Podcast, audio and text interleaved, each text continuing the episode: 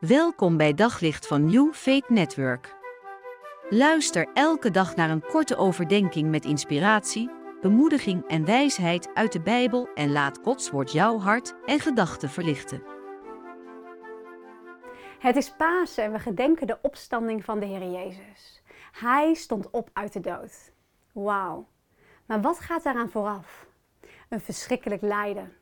En dan denk ik terug aan Matthäus 4. En Jezus is zich aan het voorbereiden op de taak die hij heeft gekregen. Hij heeft 40 dagen gevast en gebeden, maar hij is een mens en hij heeft honger.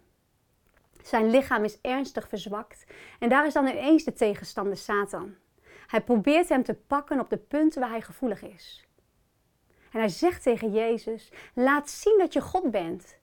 Maak brood voor jezelf. Laat zien dat je op God vertrouwt en spring van het tempeldak af. Hij zal zijn engelen sturen om je op te vangen, toch? En Jezus weigert en laat zich niet uitdagen. Maar dan komt de laatste beslissende aanval. Buig voor mij, zegt Satan. Eén keertje maar. Dan is de wereld voor jou, Jezus. Dan hoef je niet meer te lijden. Geen bloed te zweten van angst. Dan hoef je niet te sterven. En de schepping houdt zijn adem in. En de eerste mensen vielen voor de leugens van de Satan. Wat doet deze mens? En daarop zei Jezus in vers 10. Ga weg, Satan, want er staat geschreven: De Heere uw God zult u aanbidden en Hem alleen dienen. En wat mogen we vandaag dankbaar zijn voor dat moment, voor dat grote voorbeeld van wandelen in volkomen gehoorzaamheid aan God. En dat ging door tot aan zijn dood.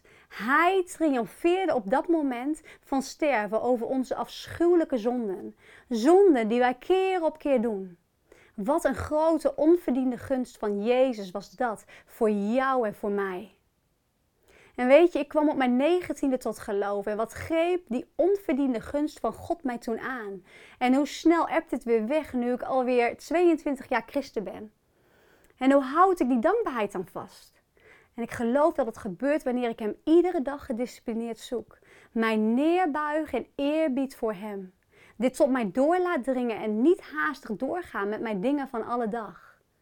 Die dagelijkse discipline van het zoeken van God maken je leeg van jezelf, zodat God die leegte weer kan vullen.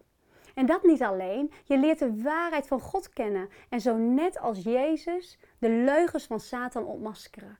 Want de Satan zal komen, net als bij Jezus, met leugens die dicht bij de waarheid staan.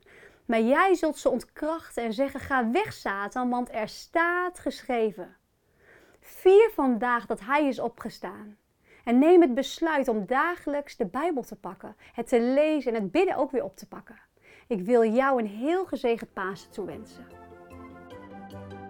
Op zoek naar nog meer geloof, hoop en liefde. Op New Faith Network vind je honderden christelijke films, series en programma's. Nog geen lid? Probeer het 14 dagen gratis op newfaithnetwork.nl.